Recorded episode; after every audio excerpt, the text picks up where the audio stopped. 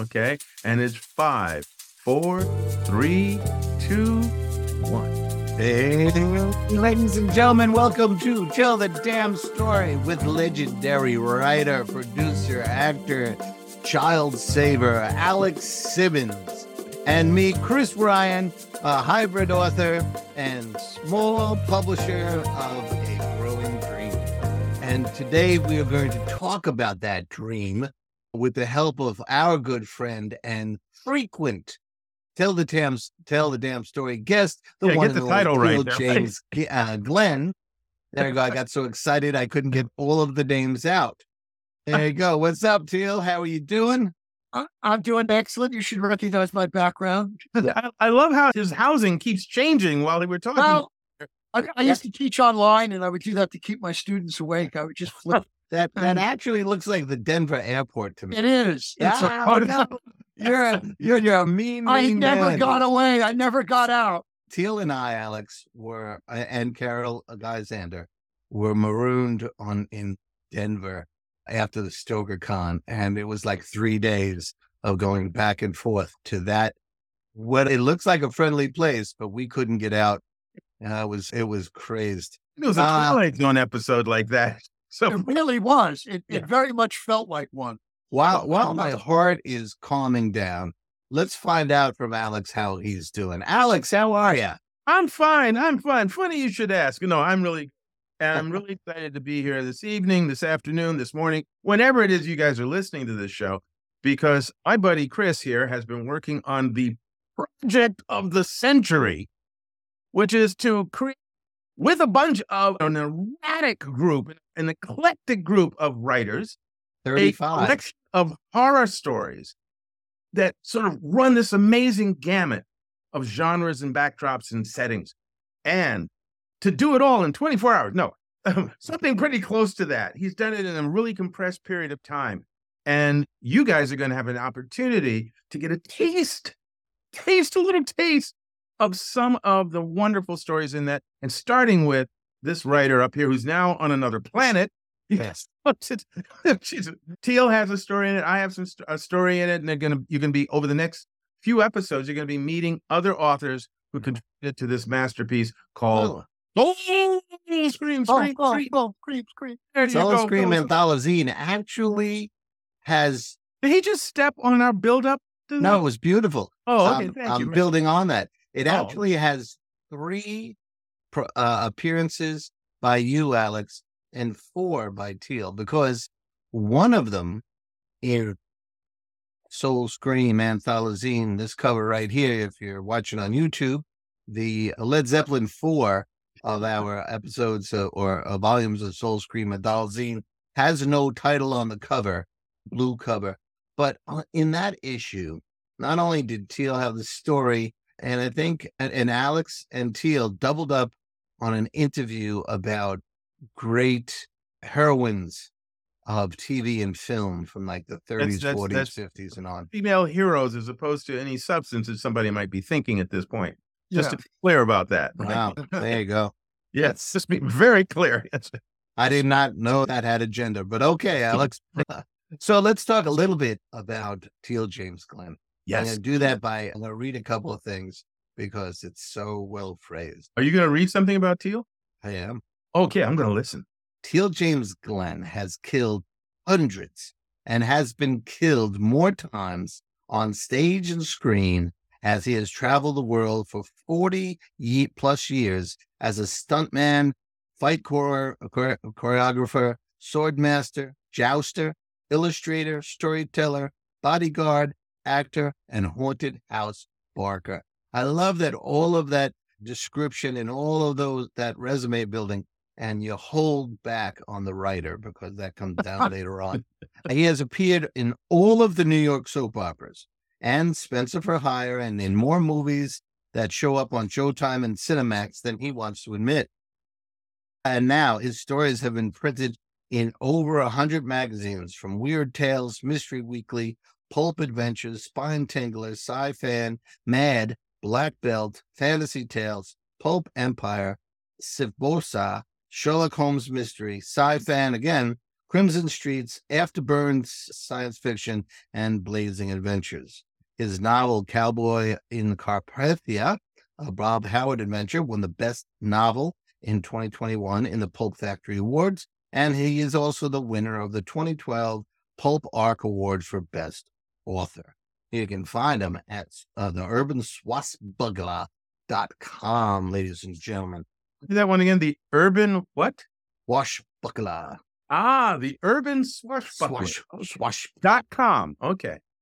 Um, You don't hear Yes. that too often. Yes. No, No, and that's one of the things that's so much fun. I always tell Teel that he is just the adventure biography of all time waiting to happen because he's done so many things in so many ways, all of them to deal with adventure and Man deserves his own Fights TV and- series. That's it, all. Yeah. it, re- it reads better than it lived. I will say on Spenser for Hire, I got to call Hawk a clown. See, And- now they that's, paid a price though. that's the thing that caught me because I was a big Spenser for Hire fan. And so now I gotta later I gotta find out what episode that was and to go hunt it down. Uh, it's the uh, the Thanksgiving episode with Of uh, course it David is. Crow. and uh, What season? What? it's, it's season three. I. Okay. Might Okay. season two, but I think it's season three. But Okay. it- what's cool is that Avery Brooks shows up on the set. I'm there ahead of him. He shows up on the set, and I think, gosh, he's dressed so cool. And then he, he goes into his trailer and changes into his Hawk out. Just as cool. He was just so awesome.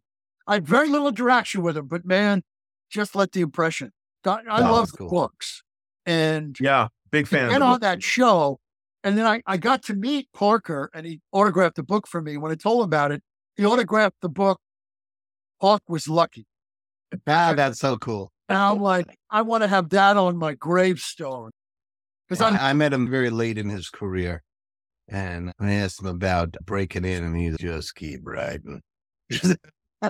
I'll tell you, if the difference between his first Spenser book and the second is literally night and day. oh yeah, And the second is where it really starts. He can Yeah. out by then and introduces Susan and right. uh, and then it's just falling off a log for him. Yeah, the first four was the were Yeah. the iconic Spenser for me. Looking for Rachel Wallace was the standard. And, Yeah, and Catskill. Eagle I'm- sort Gentlemen, I'm going to rein you in because we're here to talk about Sorry. Soul Scream and Teel's work. So let's Well, do that. Let's It's just anyway. an example of the kind it. of Parker's already covered. He's Teel Jane. Glenn pulls us into that enthusiasm. and when I started talking to Teel and to Alex, of course, about Soul Scream Antholozine, the thing is, both of you couldn't couldn't wait to help. And It's a Uh, brilliant idea. Just truly, just the word antholozine should make you famous for the annals of time going forward. I love the idea of anthologies and I love the idea of writer magazines. Whenever I read a short story, I want to know more about that writer immediately, right? Yeah.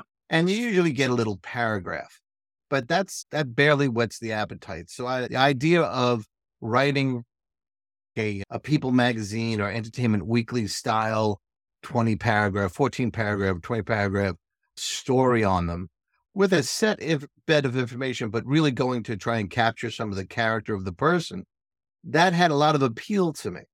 And that's where we got anthology, magazine, antholozine, right? And then I started playing with form in that Mary Sandrovani, and I was in author, what Scares the Cares, but now it's called Author Cares. I was in one of her classes, and she said that the best parts of every story tend to be horror. Think of Charles Dickens' Christmas Carol. The horror elements are what make that story, and it goes on and on. You could really make a long list of, oh, yes, there, there's another horror bit. Well, I Um, agree. I, I've I've always said that, or, or I've heard said many times, that horror is the flavor you can add to any story. And you can add a lot of it or a little of it, Right. but it gives it the spice to keep it going. And and that became the linchpin for where I wanted to go with this magazine or this antholozine. Really, was it was it's like that. Looks like a candy, chews like a gum, looks like a book, reads like a magazine. Um, And So- tasty too. I wanted to stretch the definition of horror. What is horror by exploring the subgenres? And both of you were so key in in showing me, yeah, I can do that. And we're going to look tonight on two. And the very first thing we put out, Soul Scream Anthology, it was a Christmas kind of a teaser. It's really, really thin. It's called Come All Ye Faithless. And there's only about four or five stories in there. Alex, you have a, a story Believe in there. And you donate you donated. You let me republish the reindeer game. And both stories help show what I'm talking about as far as horror, the hybrid horror with another sub genre in there. Believe is a crime story with some horror elements, right? That's Alex's story. But the reindeer game, you have to read it to believe it. All right. So we're going to turn the reins over. Ha. See what I did? Ah, Yeah, I'm going to try and forget you did that. But go. um, You edit that out. Yes, please edit it out. We're going to turn it over to Teel to give us just a little taste of the reindeer game, which is in Come All Ye Faithless from Soul Scream Anthology. I should be wearing a fedora and a trench coat, but just imagine There's a hint. the reindeer game. Murder is an ugly crime in any climate. When it happens in the picture postcard beauty of the snowy north, it seems particularly grotesque. Cities near the Arctic Circle are usually quiet places, even as the holidays approach. They are full of folks who've elected to leave the hustle and bustle of down south cities, or who work for old Nick himself in one of the satellite shops that make the toys for the big day, which was only a week away. Most people and elves, and even the wildlife, go about their business peacefully, living the cycle of the seasons with nothing amiss. When they don't, I get called in to set things right. I'm a cop. My name's Christmas, Joe Christmas. My There boss is Captain Kringle. My partner is Kenny Krampus. Yep, one of the big hairy Christmas demons that work for the big guy now. Sort of a Yeti with an attitude. But Kenny's okay for a good partner, even if he's almost twice my size. We were working the serious crimes division out of Moose Jaw Precinct when we got the call, a 1002. Grandma deceased. Possible crime. That is so fantastic. And again, it there's two or three different genres blended in there seamlessly. And that's the kind of thing I wanted to explore with Soul Scream Antholozine. You have Christmas Story, right? You have outrageous characters, but then it's a crime noir mystery. It's a solvable crime. I the clues are there. That's So- right. It's a fair play mystery. Actually, actually, what I liked about it also is, at least I'm hearing one other genre in there, and that's fantasy. yes, absolutely. Yeah, Definitely. it's really a nice blend. It's almost like a really good uh, uh, daiquiri. T.L. James Glenn, he writes daiquiris. Uh, In fact, they call him the Hickory Daiquiri Dog. oh my goodness! Oh, that's another one I can edit out later. This is gonna be a really short episode. you knew the job was dangerous when you took it, Fred. oh That's boy, he's gonna he's got me with super chicken now, right? Super chicken. So, so let's talk about the reindeer game. Now, it was published before. Yes, it's actually that's- published in a uh, a Christmas anthology. There you go. Yes, and like each epi- each volume of the Re- Soul Scream anthology has a different theme. Is fit very well in "Come All Ye Faithless," a holiday uh, uh, themed h- hybrid horror exploration. But where did you get the uh, the idea to mix all those genres in such a way in the reindeer game? I have a problem. My name is Teel, and I have a problem.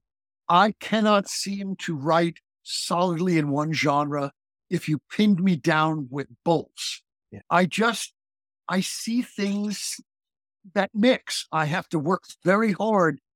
When I've written Westerns, they tend to go weird. When I've written detective stories, I have to work very hard to keep it real world and not Mhm. fantasy.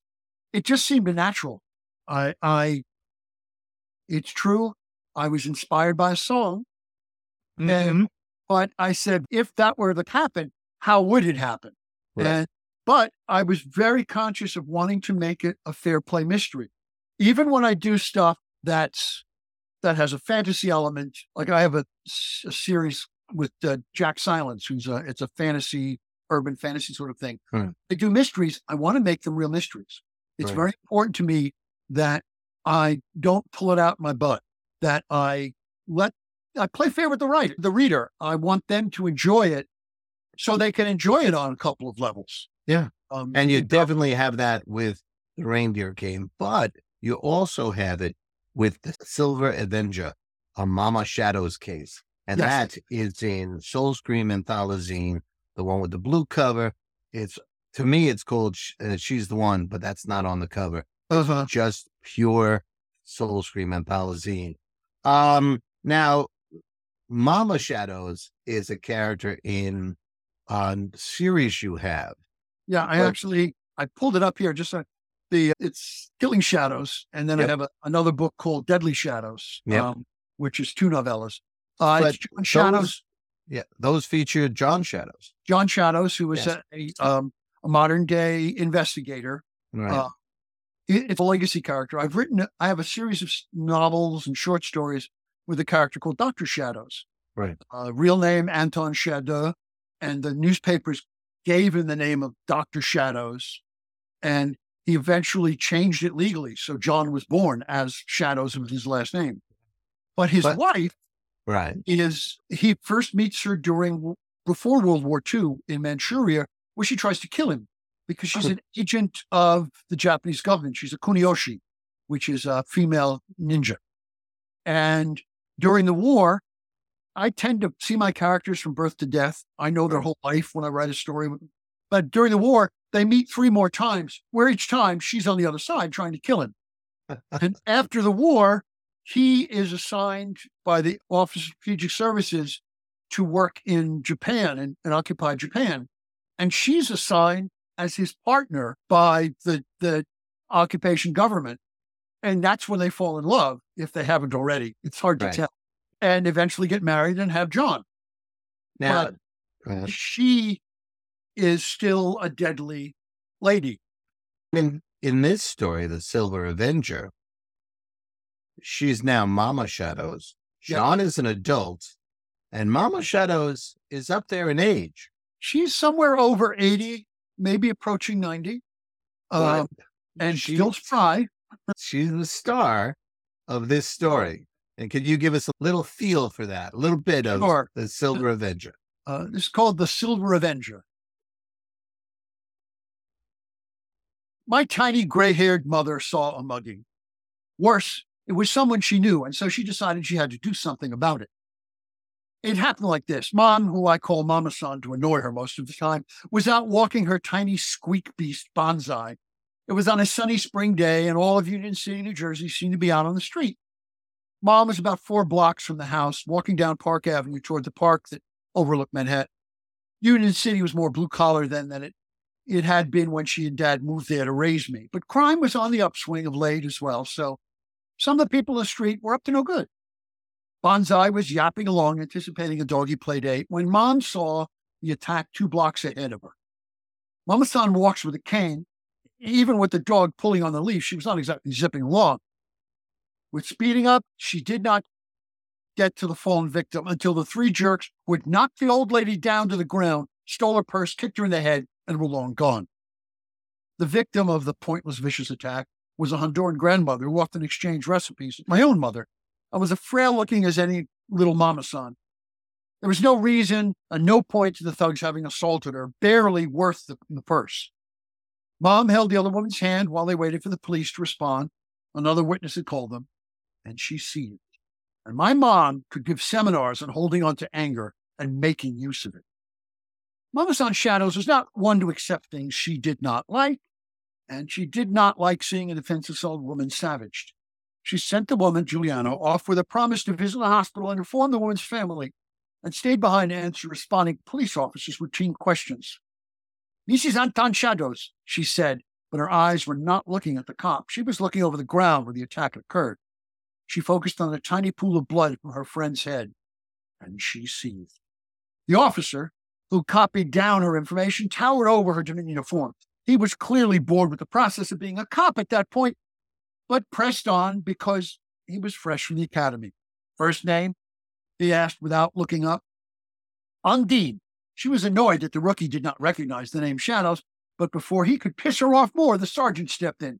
That's all right, Burton, the older policeman said. I'll finish here. Sorry, Mrs. Shadows. He is new. He tried to smile, but Mom was not having any of it. What are you doing wasting time here with me instead of going to the horrible thugs who did this horrible thing? Bonsai was running around the policeman's legs, but any time the police officer moved, the dog would run behind Mom, pop his head out. Yeah, they both ignored him. We have to make sure who did this first, ma'am, the cop said with great patience, obviously having heard that Mom was a force in the community. Even though I can guess. Guess? There's been a rash of these kinds of robberies, thug actions, as you say, attacking older women, pushing robberies, snatch and grabs outside of supermarkets at night, that sort of thing. This is the first time they've been bold enough to do it in the daylight, and the first time with a witness like yourself. If you know who they are, legally, we don't know, ma'am. We suspect, but no one has seen them who will testify. We think it's a local gang, but you have seen them, and he left it hanging, hoping my little mother would leap to her civic duty, say she would look at the mug book. Mom had other plans. My eyes are not so good, she said in a suddenly meek voice and affecting a shy attitude. I only see a blur when Juliana was knocked down. Three blurs, really. It was all bullshit, of course. Mom was proud of not needing glasses for her fine work, but she was good at milking her age to look helpless when she wanted to. So the cop let her go. The sergeant promised to keep the extra patrols in the area to have a community liaison check on mom later. Thank you, she said, acting flustered. I have to go home to call my son. Then mom headed straight back to home with a disappointed puppy trailing her. Jonathan, she said to me on the phone, I want you to come home right now and do some things with computer. That was all I could get out of her on the phone, and from the tone of her voice, I could tell that somebody was going to be in trouble. Even though I maintained a couple apartments and various cover identities in a safe house in Manhattan, the Victorian three story house in Union City was still home. I still use my dad's old office to interview potential clients most of the time. Mom, I said when she met me at the front door, will you please tell me what the hell is important that I had to rush out here? Language! She snapped and whacked me on the leg with a cane while Bonsai scolded me with a series of squeaks. Then she proceeded to tell me about the mugging. Why didn't you tell a cop what you saw? You know you could describe those creak creaks down to the buttons on their shirt. She gave me her liquid oxygen cold stare. But when it did not freeze me to death, she pulled out a sheet of rice paper where she'd done Sumi brush drawings. Three drawings, actually images of the bad guys. Two were comic book like cartoons of two guys' faces, and the third was a sketch of a unique leather jacket. This is not a matter for the police. I need you to do computer and find them. She was packing a basket with some soup and fruit. She issued my marching orders. I have to get to the hospital, and Juliana will need things from home, so I'll get her keys from her to get them. The police, I began, will have silly questions and take too long. You can use contacts to find out name of the gang and the police think they belong to, then get pictures of the members. And I know how to do research, Mama San. I used the nickname for her that she hated. Got a whack with the cane for my trouble. I'd be home and make bulgogi for dinner. Take the meat out. She was out the door before she saw me smile. Her offer of my favorite Korean dinner was her way of paying me back for finding the goons for her. And I'll leave it there. Oh, excellent. I wanted to say a quick hello to Marc Abbott. Hey, Marc. I have to, Good un- see I you, have to man. unmute him, which I'm trying to do now. Hold on there, Marc. I, you how about that? There you go. There you Okay. go. Marc Abbott, great to see you. Marc, Hey. we're going to have be able to focus on you in a couple of minutes. We're just Sure. going to wrap up Teel in a minute. He's got to run. yo, right over the But head. Teel, thank you for giving us a good uh, taste of Mama Shadows and the Silver Avenger. The thing that I want to say is that was the calm part of the story.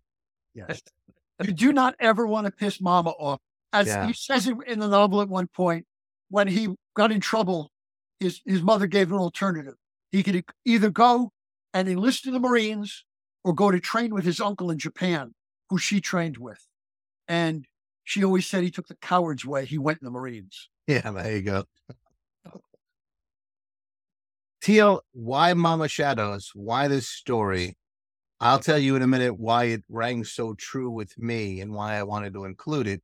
But talk to me about how Well- this story came to be. Uh, Can I actually, do one thing just before you do Yeah. that? Before you answer it, I just wanted to let everybody know because again, people are watching and they got a little bit of the intro of Teel. But I just want everyone to know Marc is also a writer. He has also contributed to the anthology that we are discussing. And thank you for being patient there. And by the way, watch the dog behind you. It's really No, very hard. that's a picture of his alter ego. You Yeah, I mean, him yeah. on the Have movie. you fed him? I just Yeah. want to check in. because That don't is a teaser for what's to to. come. Marc. Yeah. Okay, so we're we're okay, but but anyway, okay. So Teel, you're gonna answer. Uh, yeah, s- uh, actually, questions. Mama San came about because I, I had a friend, Jer- Jerry Kokich, whose mother was Iva. And they used to call her Iron Iva. She was all of about four foot 11. And she had been the originator of Oklahoma and oh, what was the other one? On Broadway. And she was the understudy for both parts.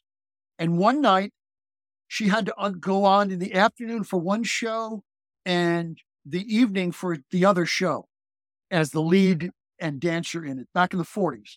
Wow. And which is why they changed the rule that you can't understudy two different shows because they would have been in real trouble if the train hadn't made it in from Philly in time for the night show for the other one. But in her 90s, she was still making films, still living on her own, and still getting around.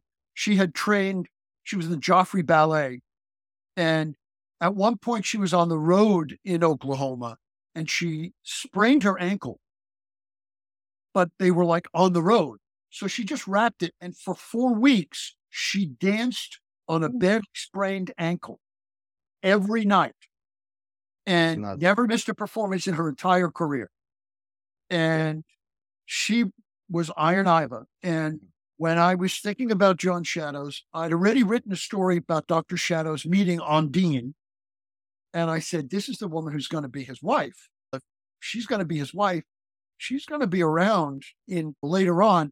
I said, There you go. And the idea of a legacy hero whose father was a hero and he had to be one and tried to avoid it for 10 years and finally took over the family business. So that's where that came from. It was And- based very much on a real person. One of the, the the reason why this story excited me to include in Soul Soul and Soul Scream anthology, I want to say salsa, don't you? I did, but I'm not gonna. It's because it again, I always am interested in hybrid horror, and there's no other story that I've found that talks as with as much fun and as much seriousness about elder abuse and elder victimization. And for an elder to be able to make a statement about that, a very dynamic ex- uh, statement, Important was me to- important. Yeah. Yeah, it's important for me to expand what people think of as heroes. Yeah. Not all heroes are 30 year old guys or 22 year old slim women. Right. And I think that we need more older characters. We need more heavy characters. We need more disabled characters Right. where the age, the weight, or the disability have nothing to do with their heroics Yeah. because they're just the condition of their life. Yeah. And I try to do that with a number of my stories. This was an original for this, by the way. This was first printing for this. Yes, Uh, that's that was And The, eventually uh, we'll end up hopefully in a collection with John Shadow stories. But that would be um, really cool. But it was exciting to have it in here as a as a first printing. And I, as we went along, more I, I found more and more stories were being sent my way that were favorites or personal. I had a personal space in their hearts from the authors, but they hadn't found a home yet. And Soul Scream wound up becoming some of that too. Which Well, just I for saying, like, Can really I, can I exciting. ask if that also is, is a perfect segue into Marc? No, Marc's got a whole different area of Soul Scream. all Oh, okay. And we're going to get to that in a minute. I think we should say thanks to Teel. It was really great of you to come on tonight. And Yes. again, thank you guys. I am forever indebted for helping us launch Soul Scream with your great writing. And for thank you for being here tonight too. Yeah. And I cede the floor to Mr. Abbott, who uh, who I first met over a lightsaber many moons ago. Oh, well, that sounds like a story. story in and of itself. If you think I have a good background, this guy's got it too. All right, gentlemen, I will see you uh, on the other side. Uh, Peace. Yeah. And Thanks, whatever Teel. planet you'll be on that time. Yes. You never know. All right, take care. Peace. Take care, Teel. All right, Alex Simmons, you are in for a treat. Am I? Okay, Am I? Am I? You get to meet Mr. Marc Abbott. Marc, I'm going to read from you that read from your His bio? biographical information if Oh, you yeah. don't mind.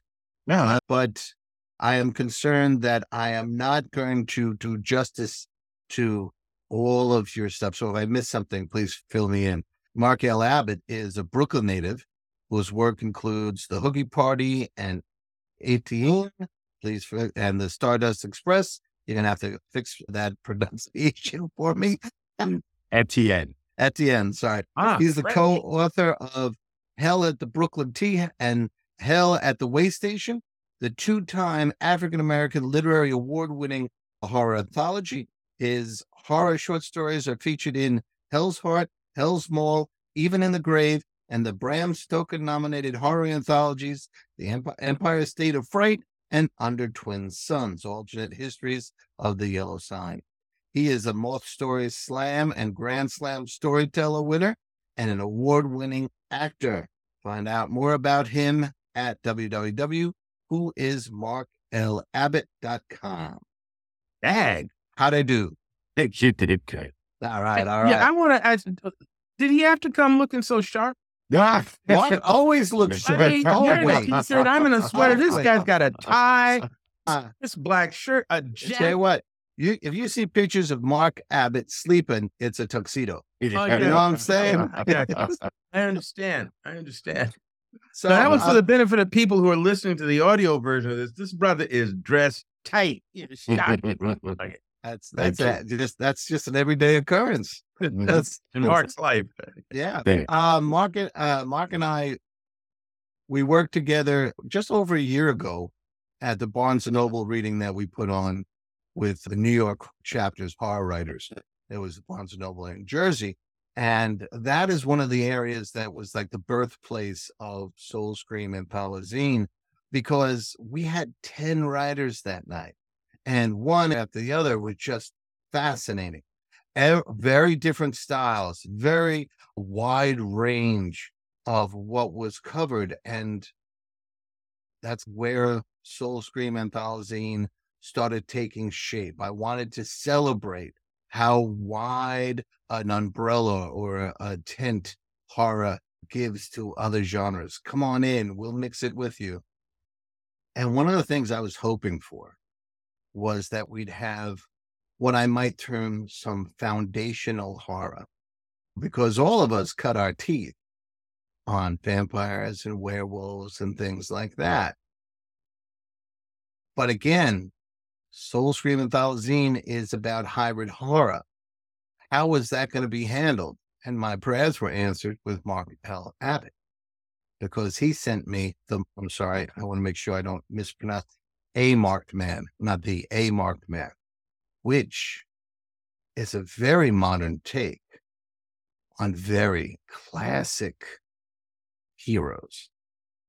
So, what we'd like to do, Marc, is let you cut loose a little bit on a marked man, if that's cool with you for a little bit, and then want to talk to you about your view of these seminal, iconic characters. Mhm. Does that work with you, sir? yeah, that's that's absolutely fine with me. Cool. Uh, We did. Are you ready to read a little bit of Mark Man? Yes, yeah, I have it brought up here on the screen. So Right. Do you feel like we need to set anything up, or you want to just? I I'll set it up because where I'm starting from in the story is where things are about to things are really, really heating up. Excellent. It came. It was. You gave us permission to print this story, reprint this story in the Blue Soul Scream Antholozine. Yes. Uh, so uh, everybody is in that. Mhm. Take it away, Marc, and we'll talk on the other side. All right. So this story uh, is called A Marked Man. And where we're beginning, our two characters, Alexander and girlfriend, are going out to dinner. She has been away. Candace has been away for a while. and she's returned to New York. And this is around the time of the sinking of the Titanic. This has happened. Uh, this is sometime after that. And Candace and Alexander have this very unique relationship. They don't see each other often, and she disappears for long periods of time. So she's now back home, and they go out to dinner, and she's about to find out something Alexander has been keeping from her. Alexander raised his hand and motioned to the waiter that he wanted to check. He reached into his jacket pocket to get his wallet as Candace returned to the table and took her seat across from him. This oak room is wonderful, Candace said. They really know how to treat their guests here. I figured you'd like it, Alexander said. I considered canceling the reservations. Why? After what happened earlier, I figured you may not want to go to dinner. And since you've had to go see your brother, I thought you would feel rushed to meet up.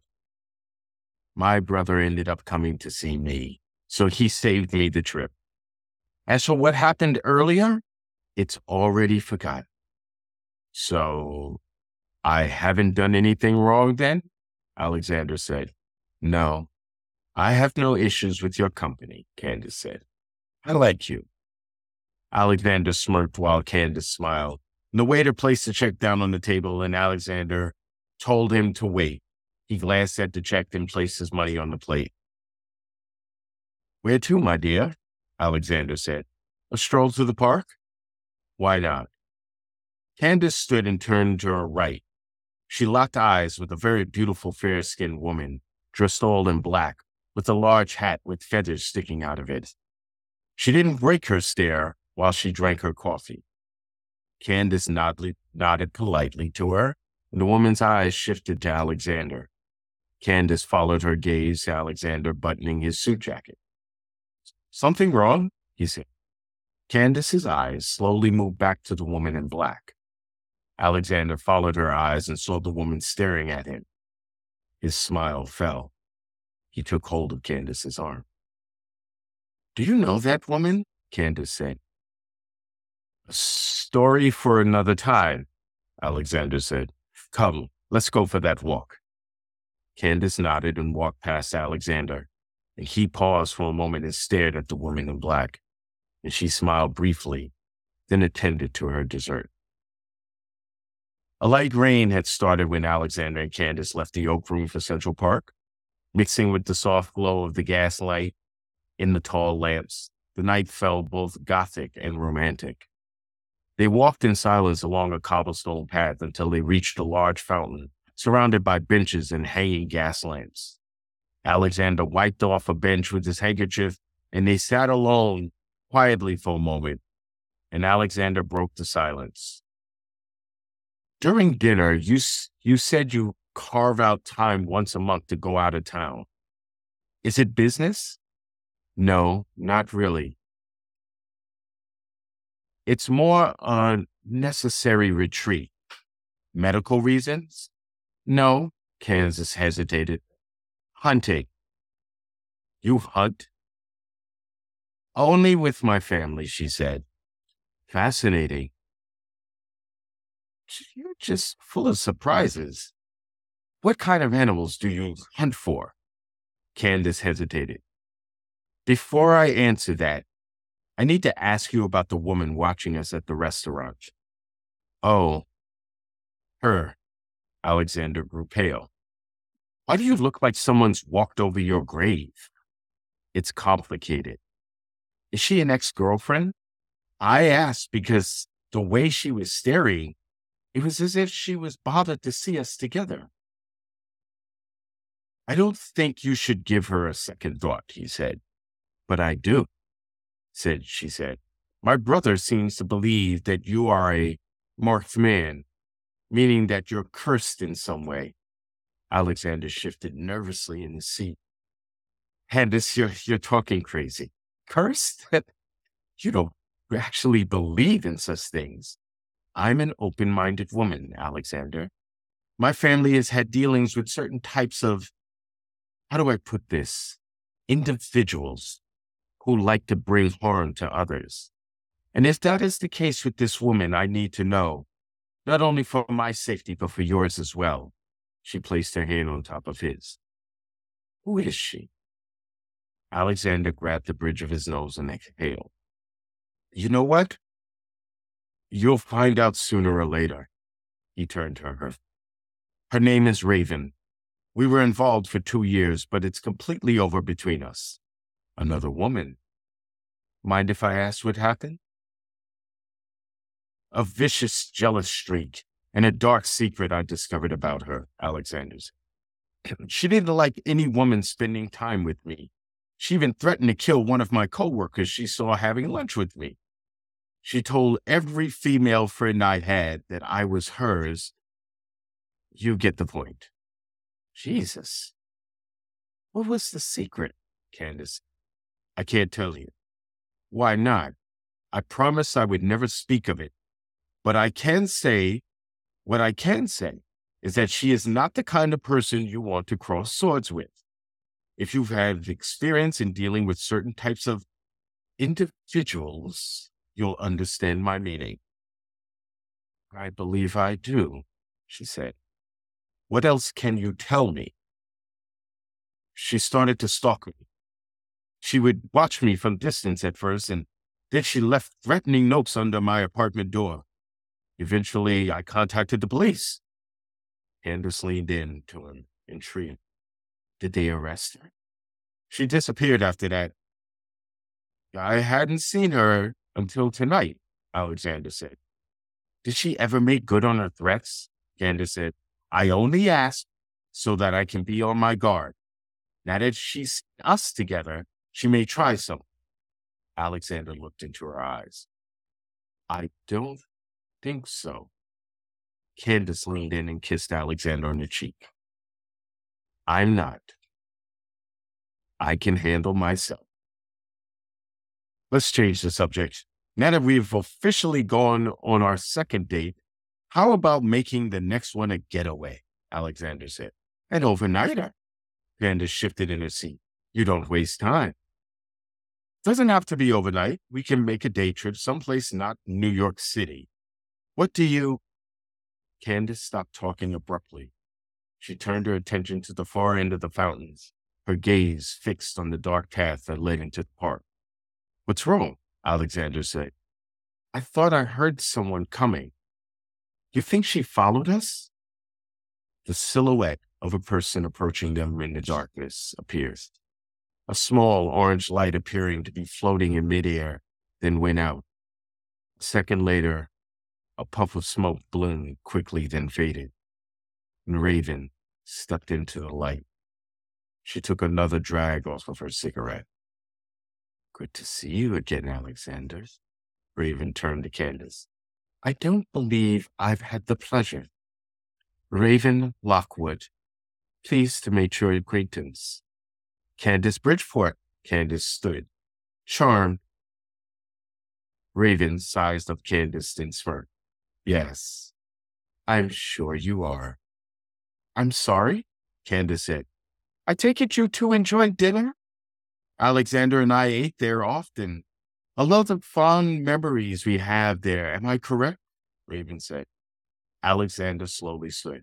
Raven, you and I agreed to go our separate ways. No, I said, let's talk. And you called the police on me. After you started stalking me, I only came after you because you never gave me the chance to explain my secret to you, Raven said. It doesn't matter if it were true or false. The bottom line is that we're through, Alexander said. I moved on. Rather quickly, too, Raven said. What does that say about you? Excuse me, Raven, is it? Candace waved her hand and got Raven's attention. I, I think Alexander made it perfectly clear he doesn't wish to have anything more to do with you. Candace, don't get in the middle of this. I'll handle her, Alexander said. I'm already in the middle of it, Alexander, Candace said. Really? Because no one is speaking to you.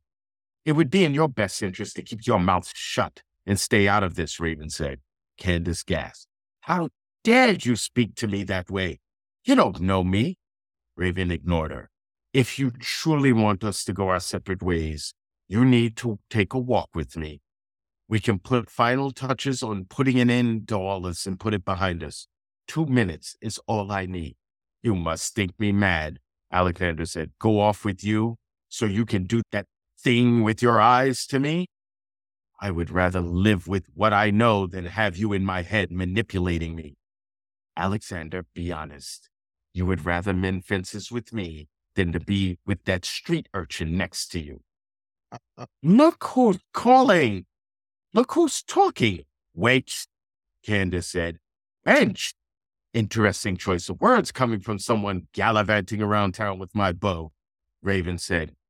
She reached out and felt Candace's hair, such soft hair, like those found, like the kind found in a common whore's head in a brothel. You worked one often to know that?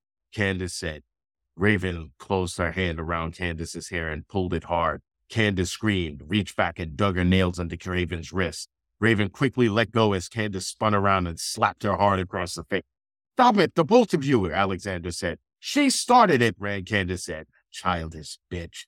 Raven said, Enough of this. Raven, I don't want to see you anymore. Walk away knowing that I have no intentions of ever speaking about what I know. Alexander said, Yes, that's not going to work for me, Raven said. Raven reached out and seized Alexander by the arm. Candace immediately lunged for her. Raven stepped to the side and quickly grabbed Candace by the throat. She whipped her around, pulled Candace close to her face, parted her lips, and exposed two long, sharp canines. Bloody hell, Candace said. You are the one who marked him. Candace pushed her to the ground and hissed.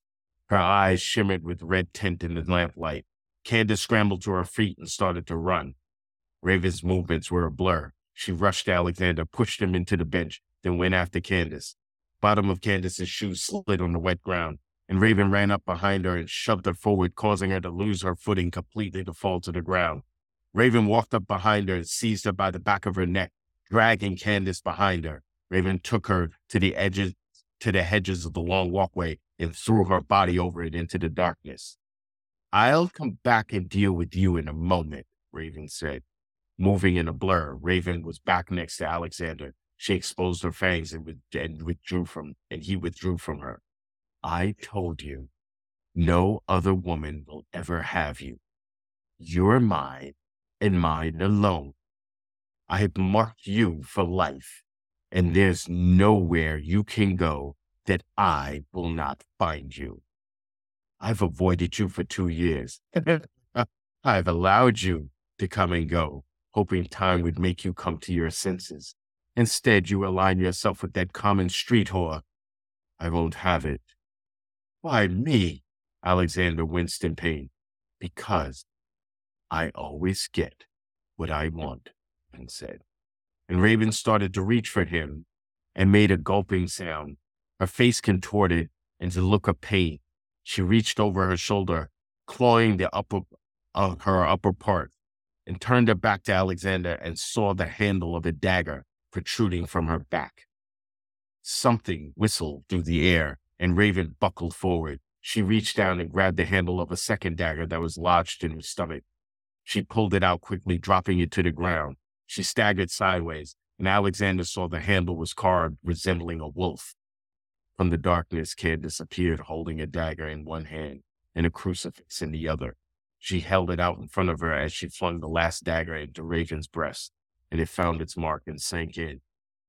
Candace? Alexander screamed. Stay there, my love. This is between us girls. Candace closed the gap between her and Raven Looks like you picked the wrong man to stalk. Vampire. I'll leave I it mean, there. Alex, see what I mean? Oh man, that's great stuff. Um, Thank you. uh, and I have to both apologize and defend myself because when I was introducing this part, I said it's a very modern take on these classic heroes. And of course, if you listen and you hear the references to gaslight and all that stuff, it is I would call it semi period piece, right? Maybe not as Mm. far back as Dracula and those No. kind of things. Still not in today's, but the energy with which you write it transcends a feel of a period piece. It is, it has the trappings, but it has the energy of, especially from that point forward, of the, what I what I took away, which was that modern feel. Talk to me about these characters and Marked Men and what else, what other tales you may have told with these characters. Why them? Why the this take on these classic character types? Um, these guys were part of a very short, it was a really short piece that I had originally written. And Candace was some, Candace was actually something else in the original piece. And then when I revisited the story, I decided to stretch it out a little bit more and change the dynamics of what, of who she is and what she does. Uh, I really, I always like the I've always had a, a, a love for the vampire hunter. And ideas that one could pick up on pick up on them without them exposing themselves kind of thing. Early on in the story we get an idea of who, who candace's family is and what they do and why they are kind of they they're not technically I wouldn't say they are completely human, which is why they can pick up on vampires. But I wanted to go in a different direction with that idea of, you notice that her daggers have wolves on them. Right. So it's the old idea that the the vampire and the wolf and that kind of that struggle uh between the two and sensing being able to use their senses to um pick up on that kind of thing. So that's what I was looking at when I changed the story, when I changed the mm-hmm. dynamics of it.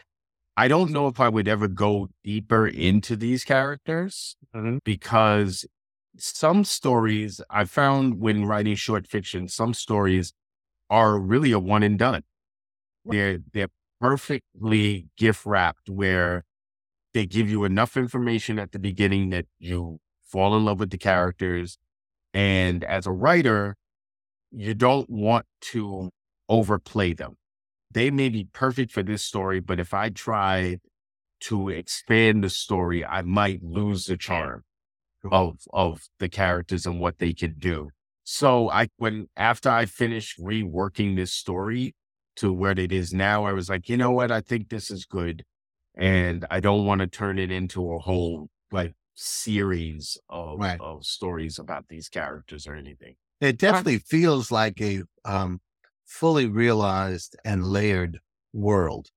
I think that's the impression. That's probably one of the impressions. One of the reasons why I had the impression that there was uh, more here and more there. But definitely uh, knowing when uh, the story is enough is a it's a key acquired skill, and a lot of our audience are ascending or emerging writers.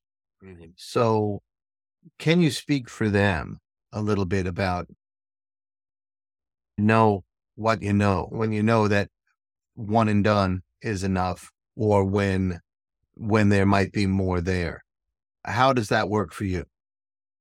Uh usually when I start out, it depends let's start here. It depends on what I'm writing. What I've been asked to write. Usually when it's a short story, I've been asked to write one. I'm usually given a theme or something like that. So I walk into it knowing, okay, it's only it's gonna be it's gonna be contained. It's not gonna be something that I'm gonna expand on. And I'm good with that.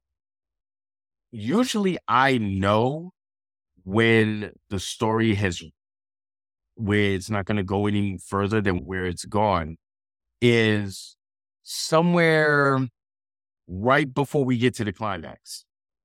I usually can pick up on that and I'm like, if I keep going with this and it gets longer than it needed to be, then I'm going into novella territory.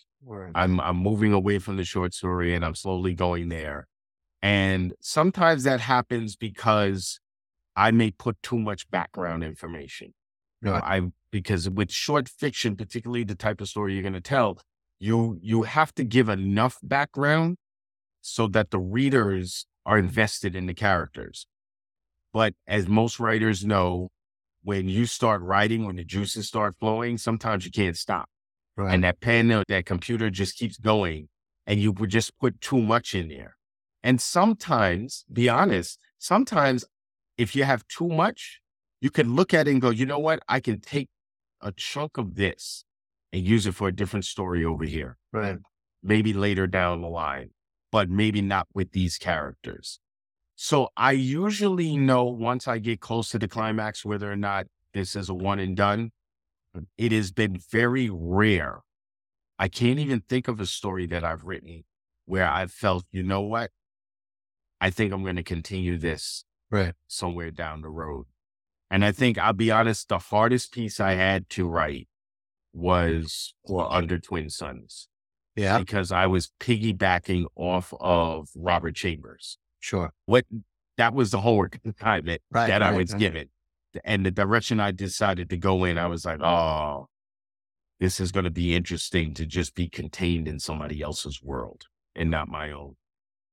That's wild. I wanted to Yes. jump in there for a moment. Uh, one of the things that I appreciated about the tale, and this is, I, I was, I'm about to preface my own remark with, I'm not trying to make a societal statement here, but it was interesting to watch the roles flip to where the victim, if you will, is male. Mm-hmm. Because quite often in these type of vampire tales it's the woman who's become the victim of the vampire who keeps coming back or stalking them and that sort of thing. And in this i had some suspicion that the young lady he was talking to candace was that Mhm. Yeah. candace was special in some other way than just a wonderful person he's dating or potentially dating but it was nice to watch that when once you realize who the characters were, the three positions, to watch that whole thing just shifted to where he is now, he's the one who's being stalked. He's the one that's in danger. And for that brief moment when it looks like Raven is in total control and everybody's going to go down before her, and then to have Candace strike back, it was like, oh, wow, this is a nice shift. I like how this looks and I like how this feels. So I just wanted to comment on that. It was it, in that way, it is definitely not a, um, a a piece from the past because in the past it would have always been the woman who was the victim. Yeah. So I, I really like that approach and I like that feel. And I and again the energy that Chris mentioned is very palpable there. Thank you. I it's I like to do that every once in a while is flip the script and not because a lot of these stories it's the it's the priest or it's the it's the strong the strapping guy down that lives down the lane is I'm on my way. And I think when I first wrote this in its original form, I was thinking I was like, now what would happen if the guy didn't have control? Mm. What happens in the situation where I originally thought maybe he would be a cad, like he was just dating women for the sake, and this one woman had been stalking him, and now he was paying the price for his behavior. Hmm. And then I, I guess in my writing him, I felt sorry for him because it was one of those things where I was like, he's not a bad guy. He just he's trying to find somebody that he can connect with, and he meets this woman who he thinks, hey, we've got, but then she, when he finds out that, oh, she's an actual monster, now it's, how do you get out of this situation? And she's just determined. We don't know. I think that's the one thing I leave up in the air is what did he do to Raven that made her want him so bad that for two years, this woman has been stalking him and then at one point just stalking him from the shadows, not even In front where of he could see her. Mhm. So I still don't know what he did. I'm sorry. I, I'm sorry. I didn't mean to interrupt you. I was just going to say No. that as a, as a, an audience member, I'm sitting here and she took the role of the abuser that you hear about to where, yeah, they could be with, you know, you don't like what this woman you're with is, go date somebody else. No, they're in a power position and they are getting something out of that controlling factor over this person, over having total control over this individual is something that they are getting from that relationship. And so, to some degree, when I was listening to you, I wasn't so much caught up in why she did it because some part of me was going, she's really getting off. I'm feeling she's the ultimate power in this situation. She saw Candace as no threat. She certainly doesn't see him as Alexander as a threat. By the way, thank you very much for naming your character after me. uh, but actually, nobody, nobody is as badass as I am in this particular. and then, boom, the tables get turned, and it's not a dramatic. Oh, like she doesn't get to do a soliloquy at that moment. It's suddenly, oh, there's a mm-hmm. problem here. I took her as as absolutely a power junkie and an abuser, and because she even says, you even have her say, I let you alone for a while. Yeah. yeah. But I always knew where you were. I always knew what you were doing. Yeah. The the dialogue and also some of the actions just show that she takes it for granted that she is the Uber being in this situation. She even grabs Candace and drags her behind her mm-hmm. like she's nothing and flings her away into the and I'll take care of you after I take care of this bit of non-business. And out of the shadows come the, the turning of the tide, which again, uh, it's that energy that, uh, that I love. And I was so grateful because when I asked everyone, I didn't really know what I was going to get. Mm-hmm. And this fulfilled an area that I felt was really needed. And then there was so many more layers within the story. So uh, I want to thank you for that. And people can read the whole story in Soul Scream Antholozine right here it's really well worth the trip. I do want to ask you one other thing. Writer of stories, but you are also a teller of tales in public. Yeah. And a teacher yeah. in the classroom. Three completely different storytelling energies. And I was wondering if you could talk about or compare and contrast you know, what you need for each of them because we learn or what you learn about storytelling from each of them. Because again, a lot of our audience come here to hear a little bit about something that'll fuel them going on. And I think it's you're in such a unique position to talk about all three. And I'd love to hear your insights on that. Oh, easy questions here. Just easy. Just what's uh, your favorite color? So I'll, I'll take a step backwards on something. I fell into storytelling, uh, oral storytelling by accident. It wasn't something that I was pursuing. And I just felt I love the idea of being able to express my words verbally. The written word, you're really caught up in your own head when you're writing. Mm-hmm. And it's a lonely kind of thing, except for the, I often tell people you got to be a little schizophrenic to hear all these little voices in your head because you got all these different characters you got to speak for and right. talk to. Sure. But when you're on stage or you're at, or I'm performing at a storytelling event, it's a different audience. It's people are drawn in by listening to you they you have an opportunity to be in front of people and bring them in a different way. And I get a lot of enjoyment out of that because you get an opportunity because no story is ever told. See, here's the thing. When you write a story and like I read it, I may leave out a couple of words here and there because as writers, when you read your own work, you're like, so done. But when you're telling a story, uh, it's never told the same way twice. True. It's it's not a big fish story, but it definitely when you're depending on the audience. You may tell it fast, you may tell it slow, You may want to linger on a few things. So you get the opportunity to try storytelling in different fashions. In the classroom is much different. I, I teach writing to teenagers. So the hard, Suffered that. so the hard part is keeping their interest. Sure. That's the there's the therein lies the trick. Is they don't want to be there, and mm-hmm. then you ha- I have to find ways to engage them so that they are interested in what I'm saying. And I know that oftentimes when we talk, when I talk to them, we'll talk a little bit about what we have to talk about during the day, but then they'll they'll how do you write? We're getting into fiction soon Right. and the, and it's often the question of how do you tell a story how do you, and that gives me the opportunity to do two things at the same time show them how to write one and then story tell. And so they get both sides of the of the fence. They get to hear it first before they get to sit down and write it. And so often i tell them think about writing as a conversation.